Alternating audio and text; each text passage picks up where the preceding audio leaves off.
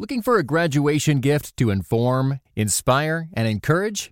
When you give a subscription to Christianity Today, you're giving redemptive, relevant news and thoughtful, balanced dialogue about the church, current issues, and public theology. Visit orderct.com slash graduate gifts to get a discounted student subscription for the graduates in your life. Starting at only $2 per month, this gift will engage and grow their faith throughout the year.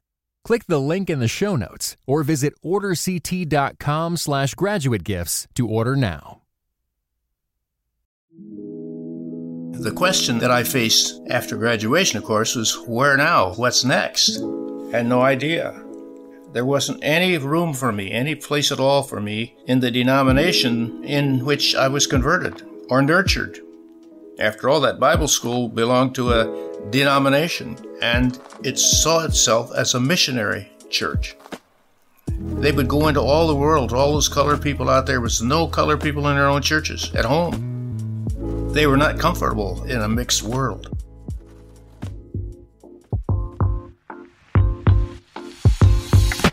This is Where You From, a podcast for those who believe it's important to stop and listen before we speak.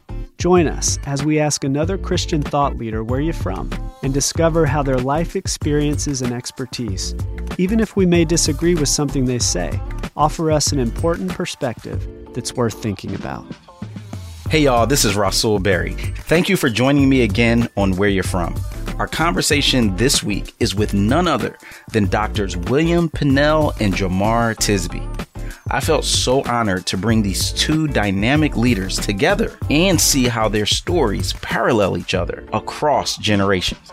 From finding Christ in youth groups to struggling to find their place in American evangelicalism, both Doctors Pannell and Tisby wrestled with what the gospel says about the racial injustice they experienced throughout their lives.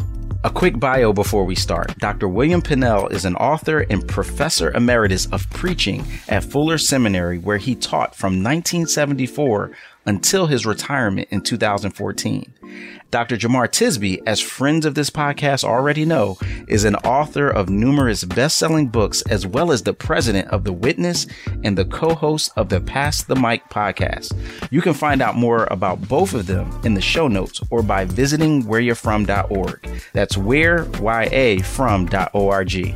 Now let's jump into our conversation with this dynamic duo as I start by asking Dr. Pannell, where you're from? I'm from a little town in southern Michigan called Sturgis. Mm-hmm. It's equidistant between Chicago and Detroit. It's about three miles north of the Indiana line, so I just barely made it into Michigan. My mother was from Sturgis, born and raised there. My father was from Chicago. They met someplace and uh, stayed together long enough to produce two beautiful kids, me and my sister. Lovely people. Then my parents divorced, so I never did quite know my father too well. But I stayed with my mother in Sturgis. Wonderful woman. Okay, okay. Well, we also have Dr. Jemar Tisby, someone who's not a stranger to the show. What up, what up, what up? Those that weren't there the first time, why don't you tell the folks where you're from? Where I'm from, I am from north of Chicago. Grew up in the north suburbs. So you got two black Midwesterners up in here. One of the things that was really resonant with my story, and you know, the more I started to dig into my ancestry, was seeing how my family was part of the Great Migration. Both my grandparents came up from Georgia, from South Carolina, up to Philadelphia, and that shaped a lot of everything from the foods that we ate to the culture that we had to just the overall context. I'm curious for you, Dr. Pannell. I know you've written about the Great Migration. Was there any kind of connection with that in terms of how your folks as a people ended up in Michigan?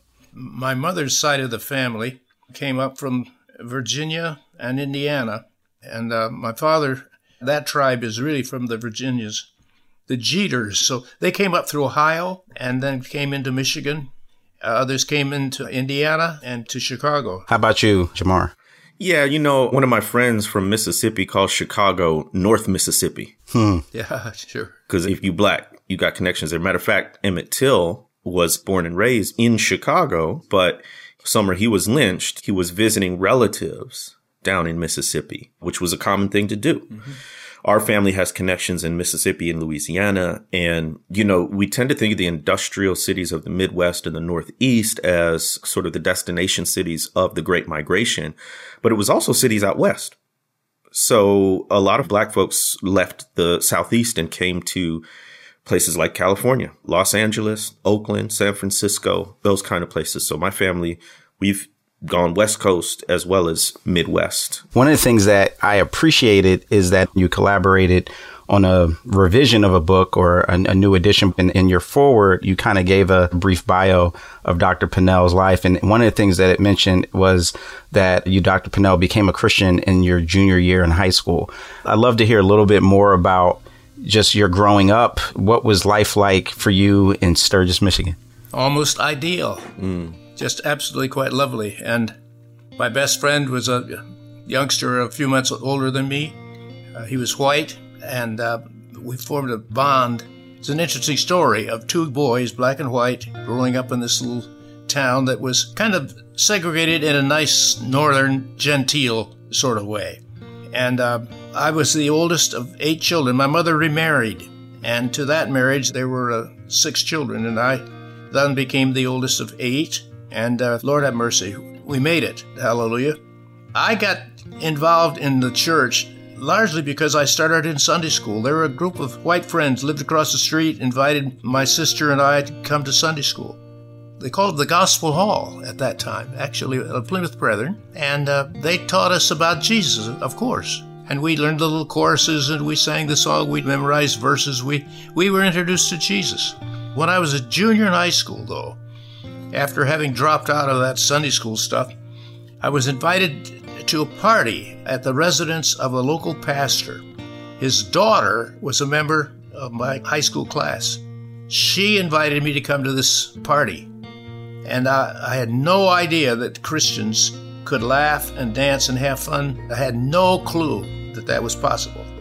The only people that I knew as Christians were older people whose arthritis wouldn't let them dance.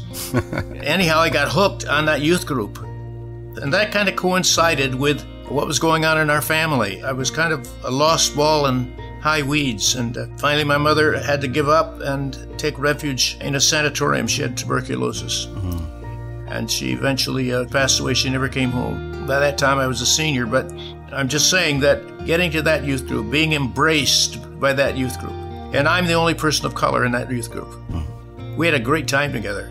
And then I was converted there in a revival meeting when I was a junior in high school. You mentioned this unique friendship that you had with this white boy in your class, the connections that you had with his family, and yet it seemed to be in almost contrast or in the context of what you refer to as a genteel form of racial segregation. I'm curious about when did you become aware of that difference in terms of how you were experiencing life as a black kid with these close white friends, but also who were experiencing life differently? Well, you experience it in subtle ways. I think it started for me watching my white friend, who a dear friend, by the way, a wonderful guy. I noticed that when we came out of the theater, he was always the Lone Ranger. And he always insisted on riding the white horse. So I was the Indian. And my horse wasn't white, it was spotted, as you remember the story. I can't speak for him, but I began to realize that something was going on. Nobody talked about it, but it was there. It was certainly there in the films that we enjoyed together. We spent an awful lot of time together. And of course, by the time you, you get to high school and you begin to notice that girls are here to stay and they're not your sisters, oh my, and there aren't any black girls there. Oh my. And you're not unattractive. I might have been dumb, but I wasn't unattractive. and, and uh, I scared a few parents half to death. They just thought that I was going to run off with their daughters. Oh, and to this day, I've yet to get my hair cut in my hometown. Mm. Uh, little stuff, just little sorts of things that were intended to remind you that you had a certain place Mm-hmm. You could help save the town's athletic reputation in two or three sports, but you were still one of them. Mm. Jemar, I'd love to hear a little bit more about your coming of age and coming of faith as well, like how that story connected with you. it parallels so much with what Dr. Pannell was saying. So again, where are you're from, these two Midwest guys grown up black. And that is what comes across is this sort of polite ignorance almost, what they consider a benevolent silence. So I also had an experience of coming to faith in youth group a white evangelical youth group and same experience. Like this was a very welcoming, friendly community. Yes. Youth group for me was finally, okay, I have my group now. What was less apparent to me at that time, what I was less conscious of, was the racial dynamic that I was in the group, but not of the group. Because hmm. I never completely felt that I was part of the group, it would show up in the ways that Dr. Pannell mentioned. First of all, this silence about issues at all. You, you would listen to the sermons or the Bible studies and not think that racism was ever a, a problem because you never heard about it.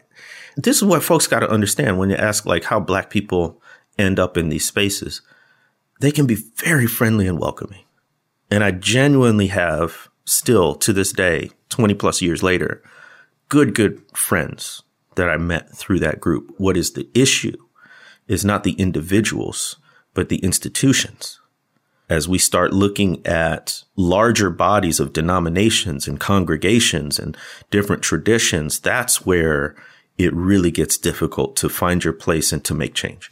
Gotcha. And speaking of institutions, where did you find yourself, Dr. Pannell, after you graduated high school? I went to Bible school and uh, I had no clue why I was there. I told the pastor, why would I go to Bible school? I don't know anything about the Bible.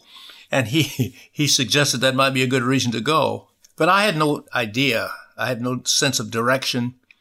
But I soon found out that I was an odd man out, not merely because I was one of the only two black guys there, but because the young whites who were there came from a, a certain kind of evangelical culture, which made them not only feel more at home, but also they owned the place in a way that I, I didn't feel I could.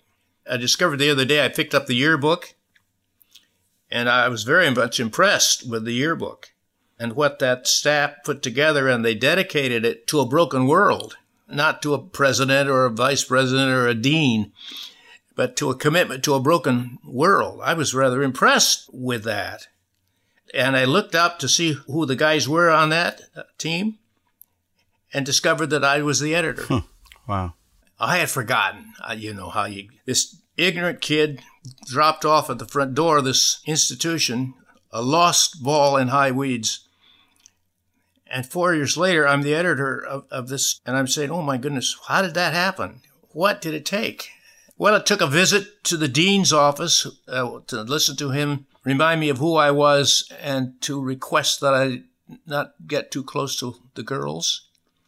Golly, Ned, I, I, I can't even think of one of them that I would have proposed to. I thought I was just merely being human and friendly. Mm-hmm. But girls are here to stay, and there were some attractive young ladies there. Mm-hmm. And I was not unattractive myself, to be honest with you. I, I, love how you keep putting that out there, by the way. Like, yeah. I, the confidence. He just speaks truth. He just speaks truth. well, I'm just saying, you know, us guys are not ugly We're attractive. And uh, unfortunately, for some of our white friends, that can be frustrating for them. They don't know whether to spit or whittle either. Mm. And the mm. restrictions mm. on my humanity inevitably becomes a restriction on theirs. Mm. Could you expound on that? How a restriction on your humanity becomes a restriction on theirs? Well, that's what racism is. Racism is a severe denigration and restriction upon someone's humanity without realizing that if you denigrate me as a white person, you also are admitting, without knowing it, that you're not also yourself fully human hmm. as you could be. Because to be fully human is to be in relationships, is to be a partner with others in a common humanity. You cannot be a full human being in isolation. Yeah, well put. Jemar, I'm curious about hearing how your own connection from the youth group into your next stages of development and becoming fully human was supported and in some ways maybe in tension with the environment that you found yourself in? What was supported was my foundational instruction in the faith. So the importance of reading the Bible, the importance of community, fellowship, within Christianity, putting God first above all things. Those were foundational elements that my faith still rests upon today.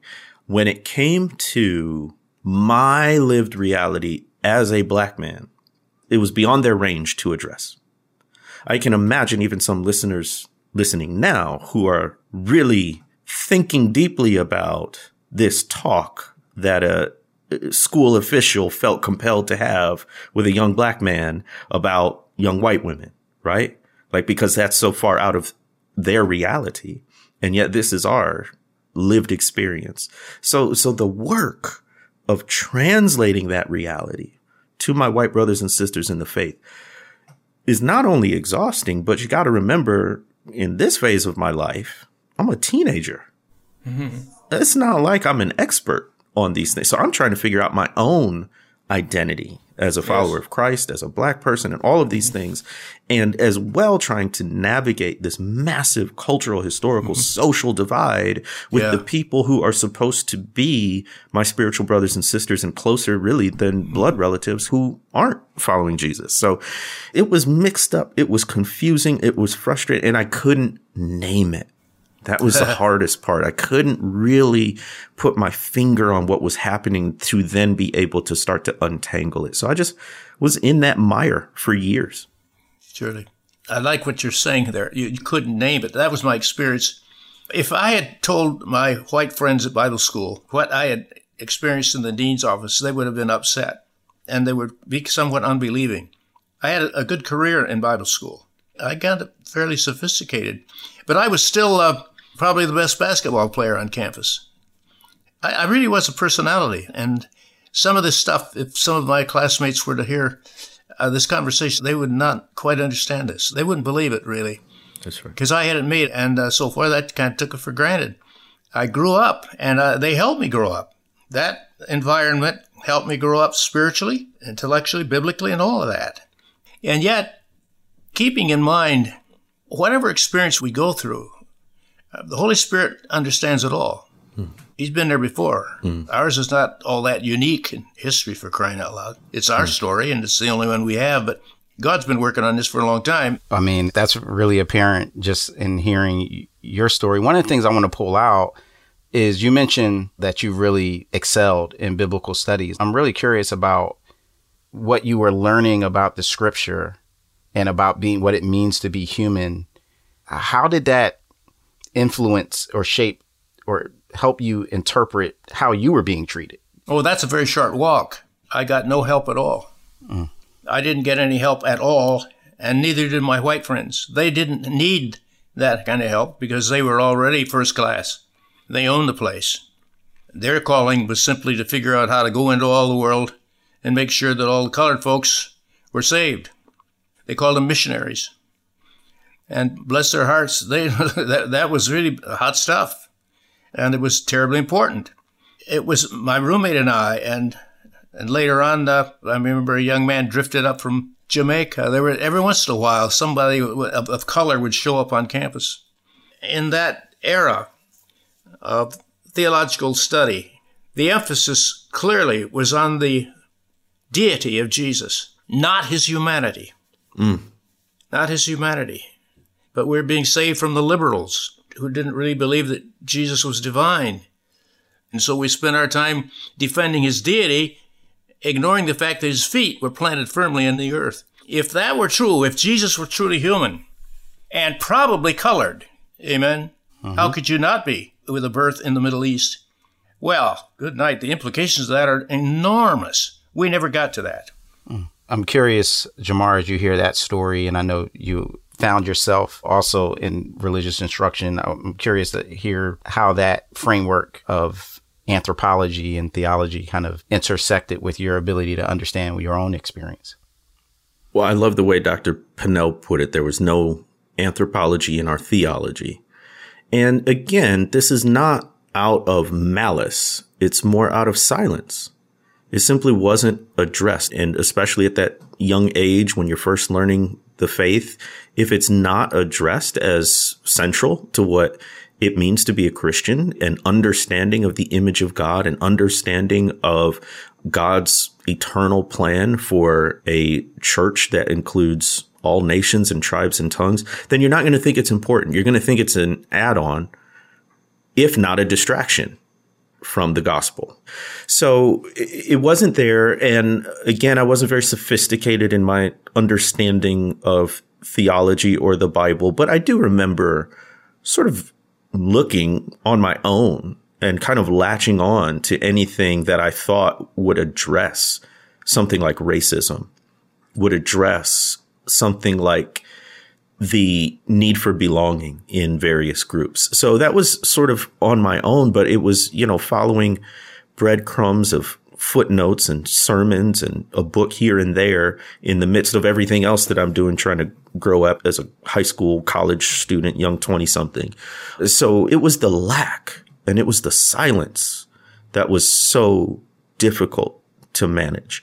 And then if it was addressed, it was addressed in this saccharine, very easy racism bad. Thank God we're past that. All the ground is level at the cross. We're all the same. you know, no real acknowledgement of the history and the brutality of racism in this nation, nor its present effects, which there still are. So, what happens next, Dr. Pannell, after your fourth year? You're the editor in chief at the Bible School. What happens when you finish your schooling there? Well, that's a good question. Uh, that is an important question. And the answer to that goes back to one of your earlier questions about the impact of institutionalism on one's humanity. The question that I faced after graduation, of course, was where now? What's next? I had no idea.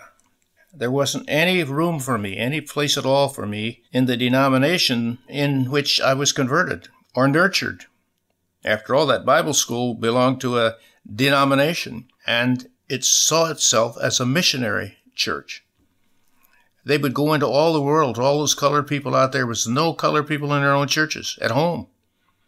They were not comfortable in a mixed world. Hmm. And they were certainly not comfortable for that reason when those worlds became more and more urban.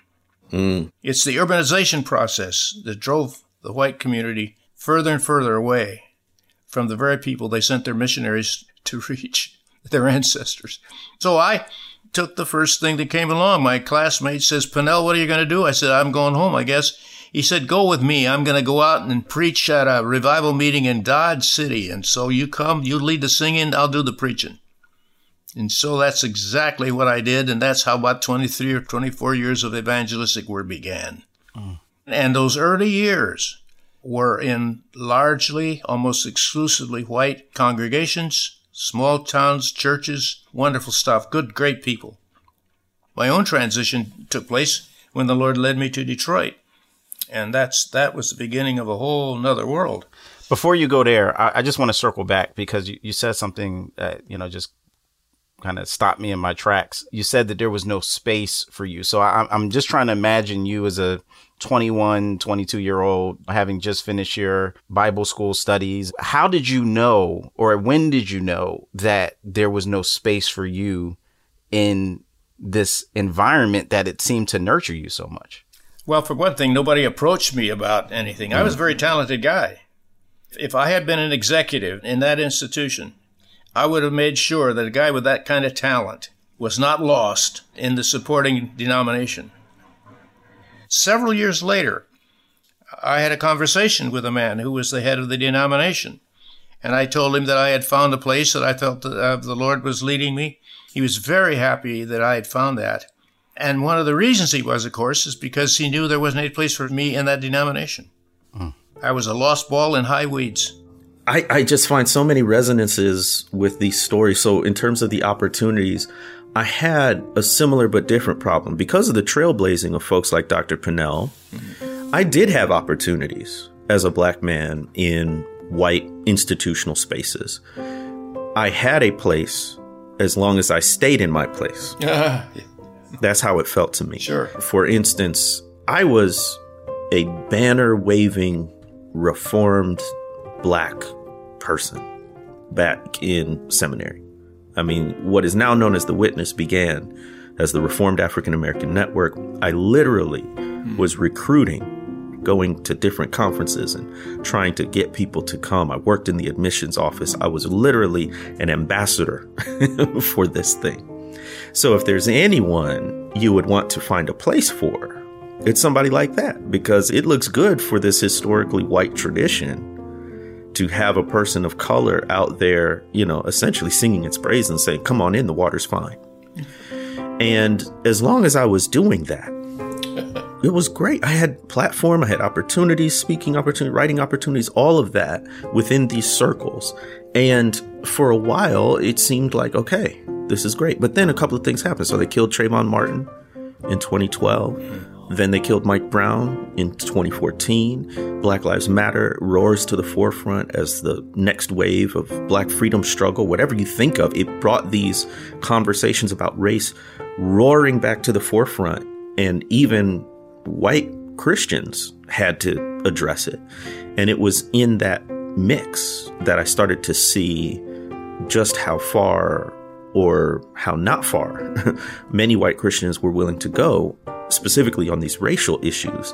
And that highlighted to me that there's a way we can talk about race in these circles. There's a way we can say that we're all equal and essentially the MLK quote that people love to throw around out of context that be judged by the content of their character, not the color of their skin. Like there are so many folks who would just love to skip beyond the messy part of truth telling, confession, and repentance around racism and just get to the reconciliation part. That part, if you emphasize that endpoint and skip ahead, skip all those chapters in between, then you're okay. But if you really want to get down into the nitty gritty, to move beyond this peace, which is the absence of tension, and move to the peace, which is the presence of justice, that's when it got sticky. And that's when I felt the pressure to conform or move on. When we come back, we'll hear how an invitation to Detroit transformed Dr. Pannell's understanding of what the gospel has to say about racial justice and set the stage for what Jemar does today. That's coming up next on Where You're From.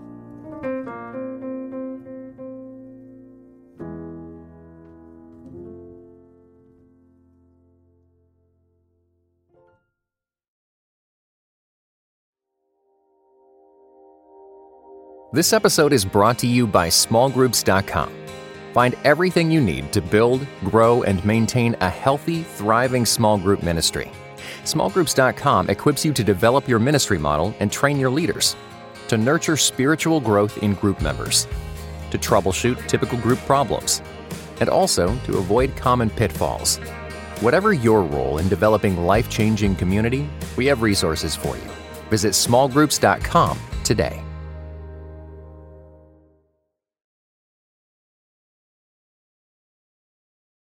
Hey y'all, before we jump back into our conversation with doctors William Pannell and Jemar Tisby, I wanted to give you a quick teaser from our next episode with Jamie Winship. And we went in there on this small island, and of course, I did everything wrong. Of course, I did everything wrong and got arrested pretty quick by the Islamic government there for insulting Islam. They told me you're going to go to trial in two weeks and the prison sentence is 10 years and you're not allowed to speak because you're not a Muslim and anyone that can defend you has to be a Muslim, which no Muslim would do.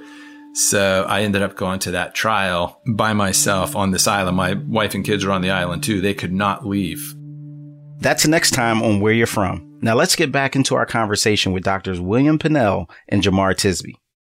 Okay, so I'm going to rewind and kind of do this the other way because you mentioned, Dr. Pannell, that your time in Detroit was a turning point. Tell us a little bit about that.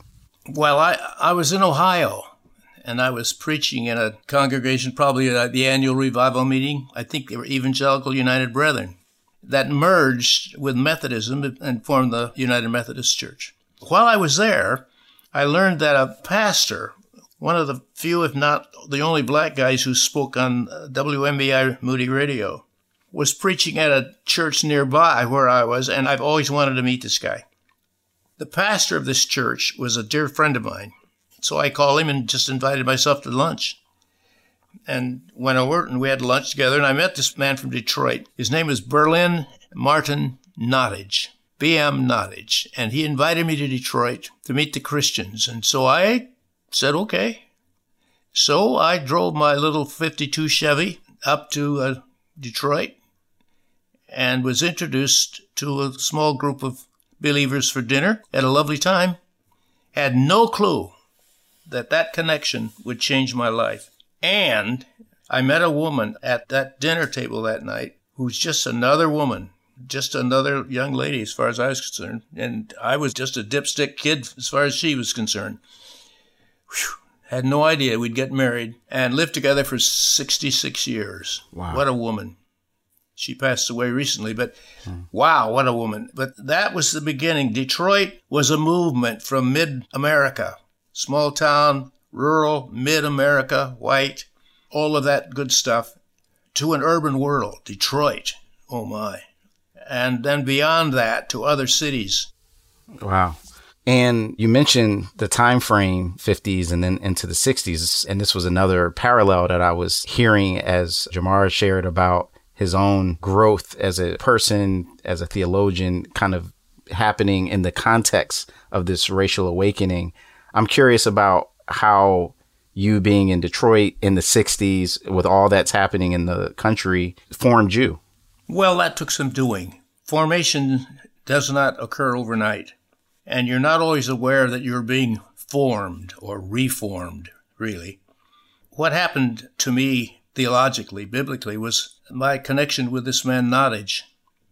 And eventually he gave me the key to his house, and I lived with him and his wife, Leah. And we got really close.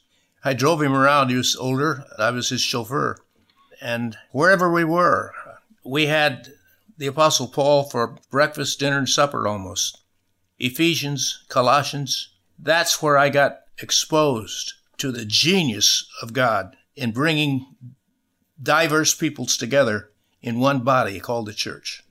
Radical stuff. Radical, radical stuff. Meanwhile, back at the ranch, I was working with uh, young people, and I got married in 1955 to this young lady, and we settled in Detroit. But Detroit was changing in ways that we didn't even know. When power brokers decide to change things, they don't always tell people. they build freeways, and those freeways are usually maneuvered through poor neighborhoods, people who have no power. We watched Detroit begin to change that with those freeways, which made it possible for white folks to continue to run this place and not live there anymore. In other words, Detroit became gradually a black city. The best thing that ever happened to Detroit when we were there, as far as race relations, I think, was uh, when the Detroit Tigers won the World Series. Aha! And you have these black guys out in left field. It was an integrated team. It proclaimed that we could all get along together. Chrysler couldn't do that. General Motors couldn't do that. Nobody else could do that. Neither Protestant Catholics or Jews could promote that thing effectively. That's got to tell you something about the dynamics of a city. That's right. You know, it's almost as if I'm hearing two different types of theological training that's happening in two very different places. One, this sense of robust experiences that you get at the youth group or in Bible school or even with this incredible mentor, BM Nottage, but then this other teaching about humanity and its possibilities and its limitations that you're getting in the city. Jemar, I'm curious about if that resonates with your own journey and kind of what you've experienced over the last 10 or so years. So my awakening certainly came in waves, but one of the big ones was when I became a teacher in the Mississippi Delta on the Arkansas side in one of the poorest counties in the nation. So you can think of all of the issues that come with poverty from single parent homes, over incarceration, food deserts, lack of health care, undereducation, underfunded education, all of that. Walked into my classroom on two feet every day and it was in interacting with my students, their families, and the community that I began asking questions of my faith. What does my faith have to say about justice?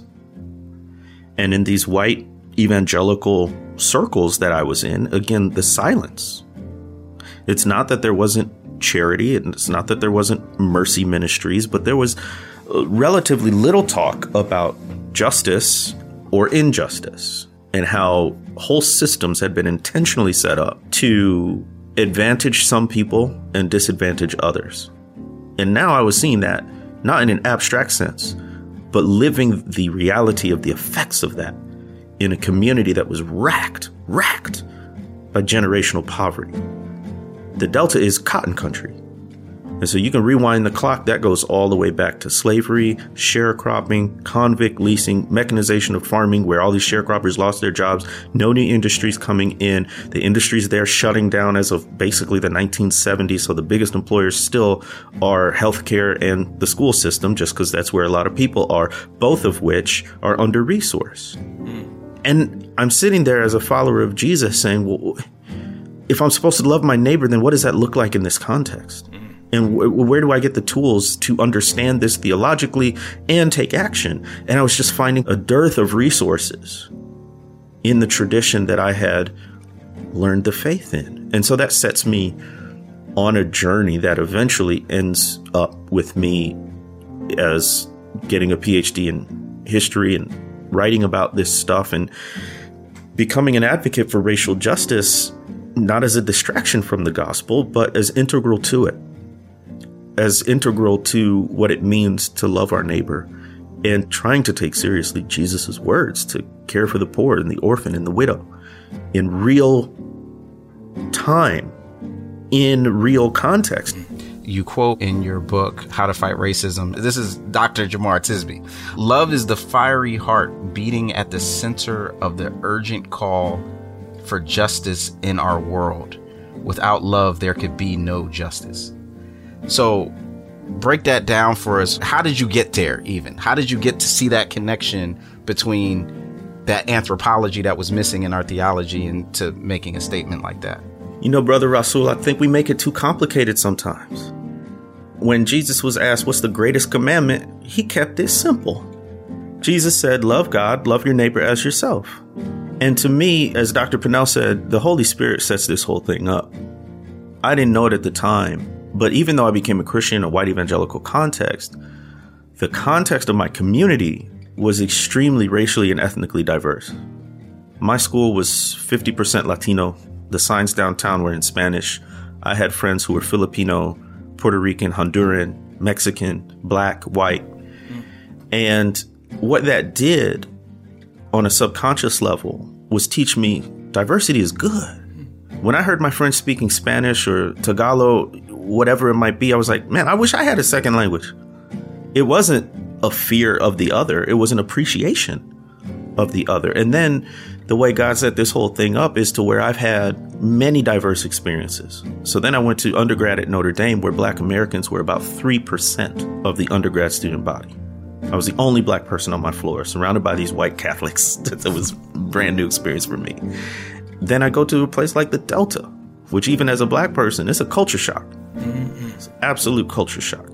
So I've been blessed with all of these different experiences with different kinds of people that have, I think, given me an appreciation for the beauty of diversity, the tension that's often there, but the worthwhileness of the struggle of trying to stay together and not homogenize or assimilate in the process. So where love is the beating heart of justice, I always say we have to have a priestly proximity to people, particularly suffering people because that breeds empathy. And empathy births love. One of the things I quote in the book, How to Fight Racism, Cornel West justice is what love looks like in public. The problem of much of white Christian practice is so individualistic. It's so focused on personal piety without a sophisticated theological practical analysis of justice and what it takes to right the wrongs that are present in whole systems. Many deny that systems can be flawed in that way. So, one of the things that I try to do is say, listen, social justice, quote unquote, however you want to turn it, is nothing to be frightened of. It's nothing that's contra to the gospel. In fact, it's a clear explication of the gospel in action. And if you want to think of it this way, if it helps you to think of it this way because you've been discipled differently, justice is what love looks like in public. Mm. Yeah, so good. And Dr. Pannell, I'm curious, you mentioned in your book that you work with Dr. Tom Skinner in the 1960s. And I think it'd be important to share with people who he is and what was the significance of Dr. Skinner and his ministry in your life and the lives of others. I had met Skinner in Detroit. The uh, churches of which I was a part decided to have a small version of a citywide event in Detroit, the black churches and so forth. And we invited Skinner to be the speaker. I didn't see him again until a year or two later. Skinner, I think, was invited to the city of Newark. He had invited me to join his organization, and I agreed to do so. That was our first series together, and it was a kind of a typical evangelistic event. I led the singing, handled the platform. Skinner did the preaching. I thought it was an, an important thing. We got there a year or so after Newark had been terribly impacted by rioting. The place was still smoking for those who may not be aware of some of the dynamics that came with the 60s, especially in 1968, kind of walk us through that. Because for most people, looking at something like destruction in people's own community, that's quite a mystery why someone would set on fire buildings or their own neighborhood.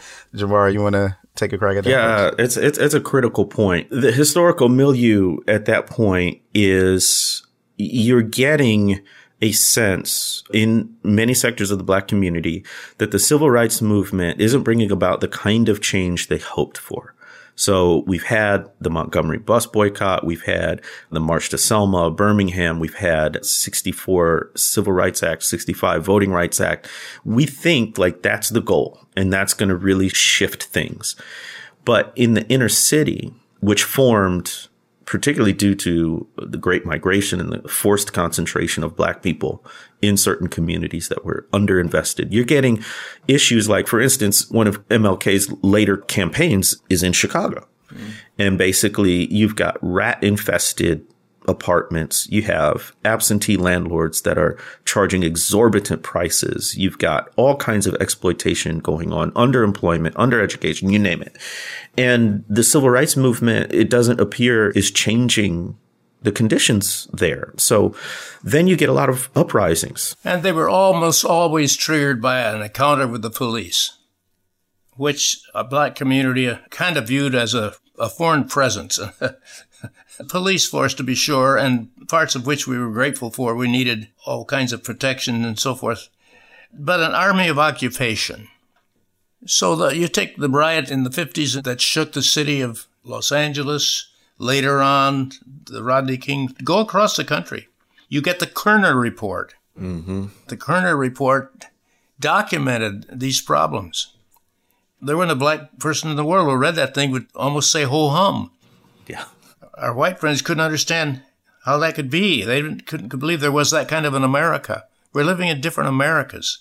I remember one time there was a wonderful layman who pulled together a group of Christians, tapped the shoulder of some influential pastors, and invited Skinner and myself to do a evangelistic event in Chicago.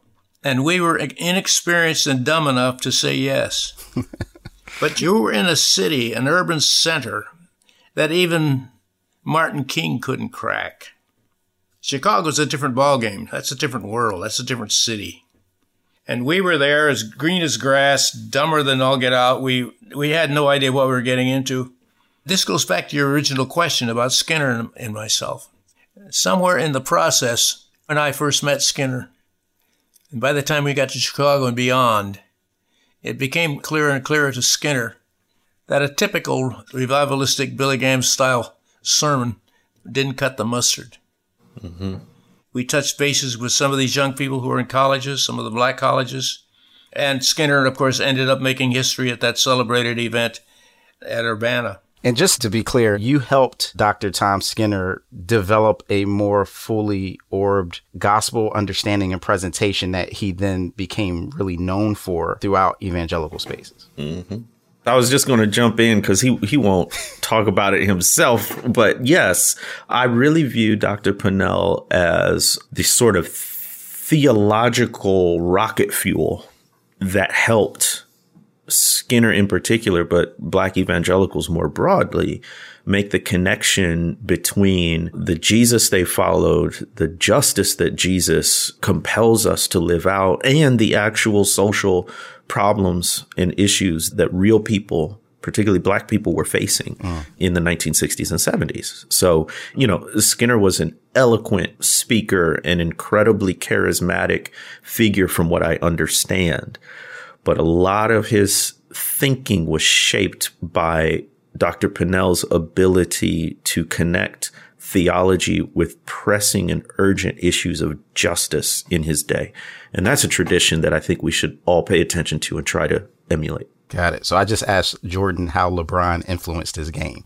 the opposite. But I do want to get to Fuller. How did you get to Fuller? And what have been some of the things that you learned about the fullness of the gospel that caused you to speak into these social issues the way that you have? Hmm.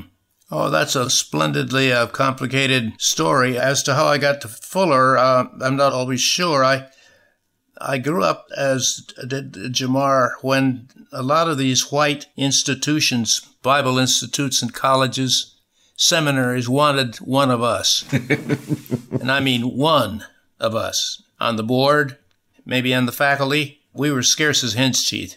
At one point, I said, Skinner, you take that part of uh, the society which is east of Chicago, east of Pittsburgh, maybe. I'll take the part that goes from Pittsburgh to LA and we kind of divide our talents because they're going to invite you to be this or that. And they did. Same thing was beginning to happen to me. I had invitations to do this. I, I became a lecturer at Trinity Divinity.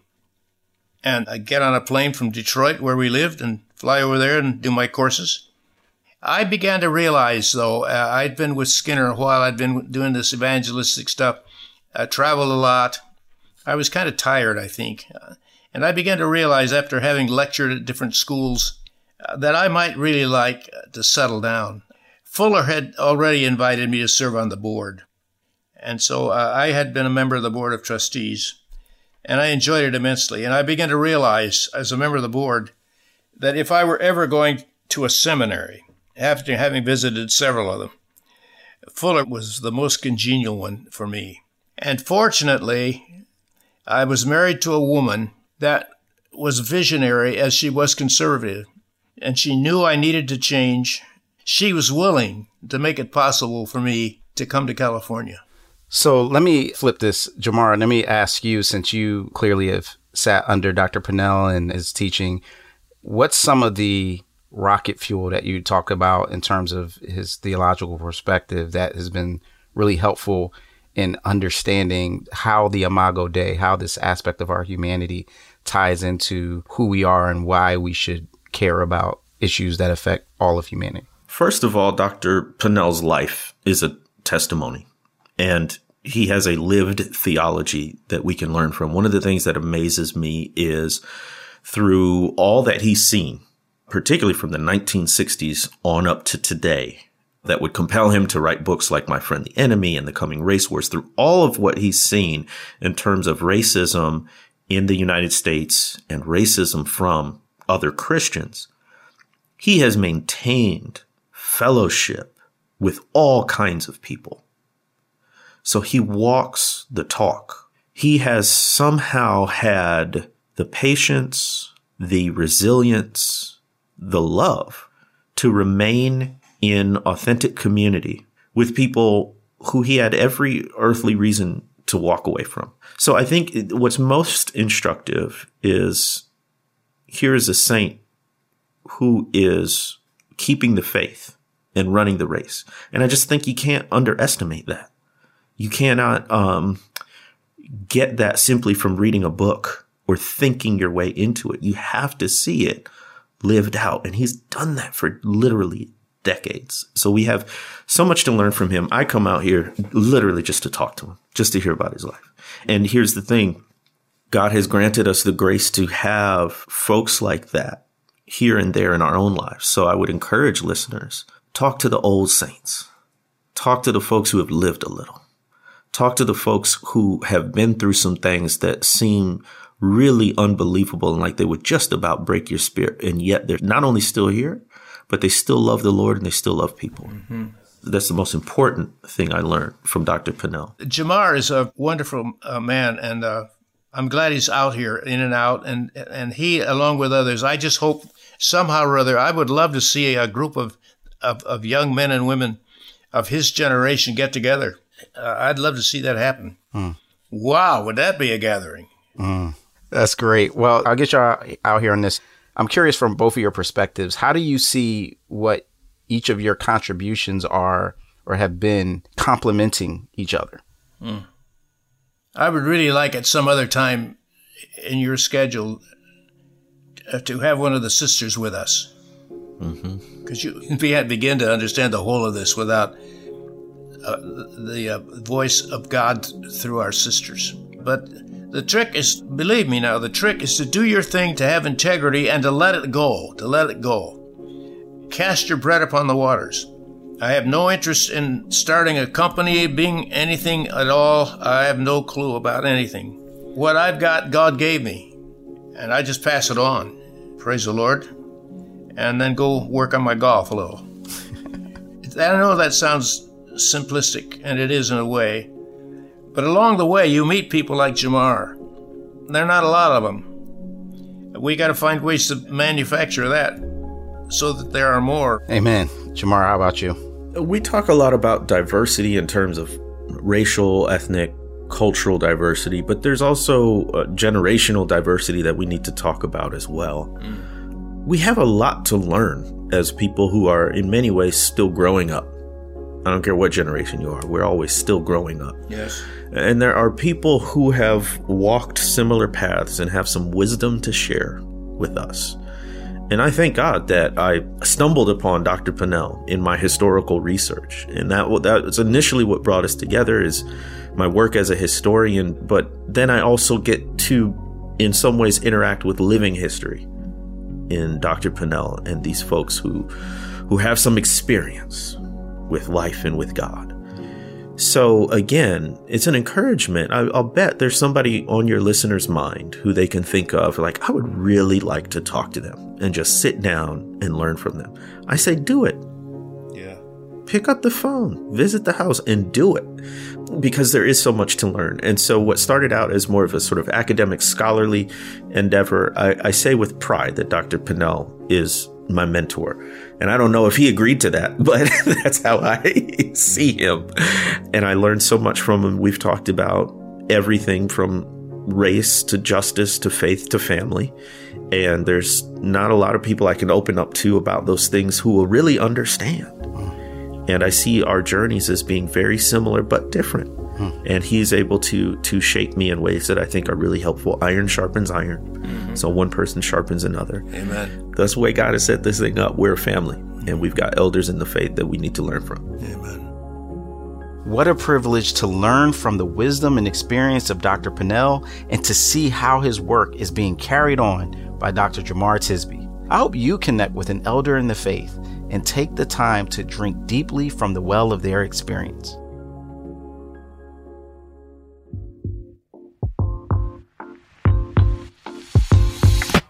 This is where you're from. I'm Rasool Berry, and remember, it's not just about where you're at, it's also about where you're from. This show was produced by Daniel Ryan Day, Ryan Clevenger, Mary Jo Clark, and Jade Gustafson, and was engineered by Gabrielle Boward and Kevin Burgess. Also, want to thank Caleb and Kino for their help in supporting and promoting Where You're From. Thanks, y'all. Where You're From is part of the Voices collection from Our Daily Bread Ministries.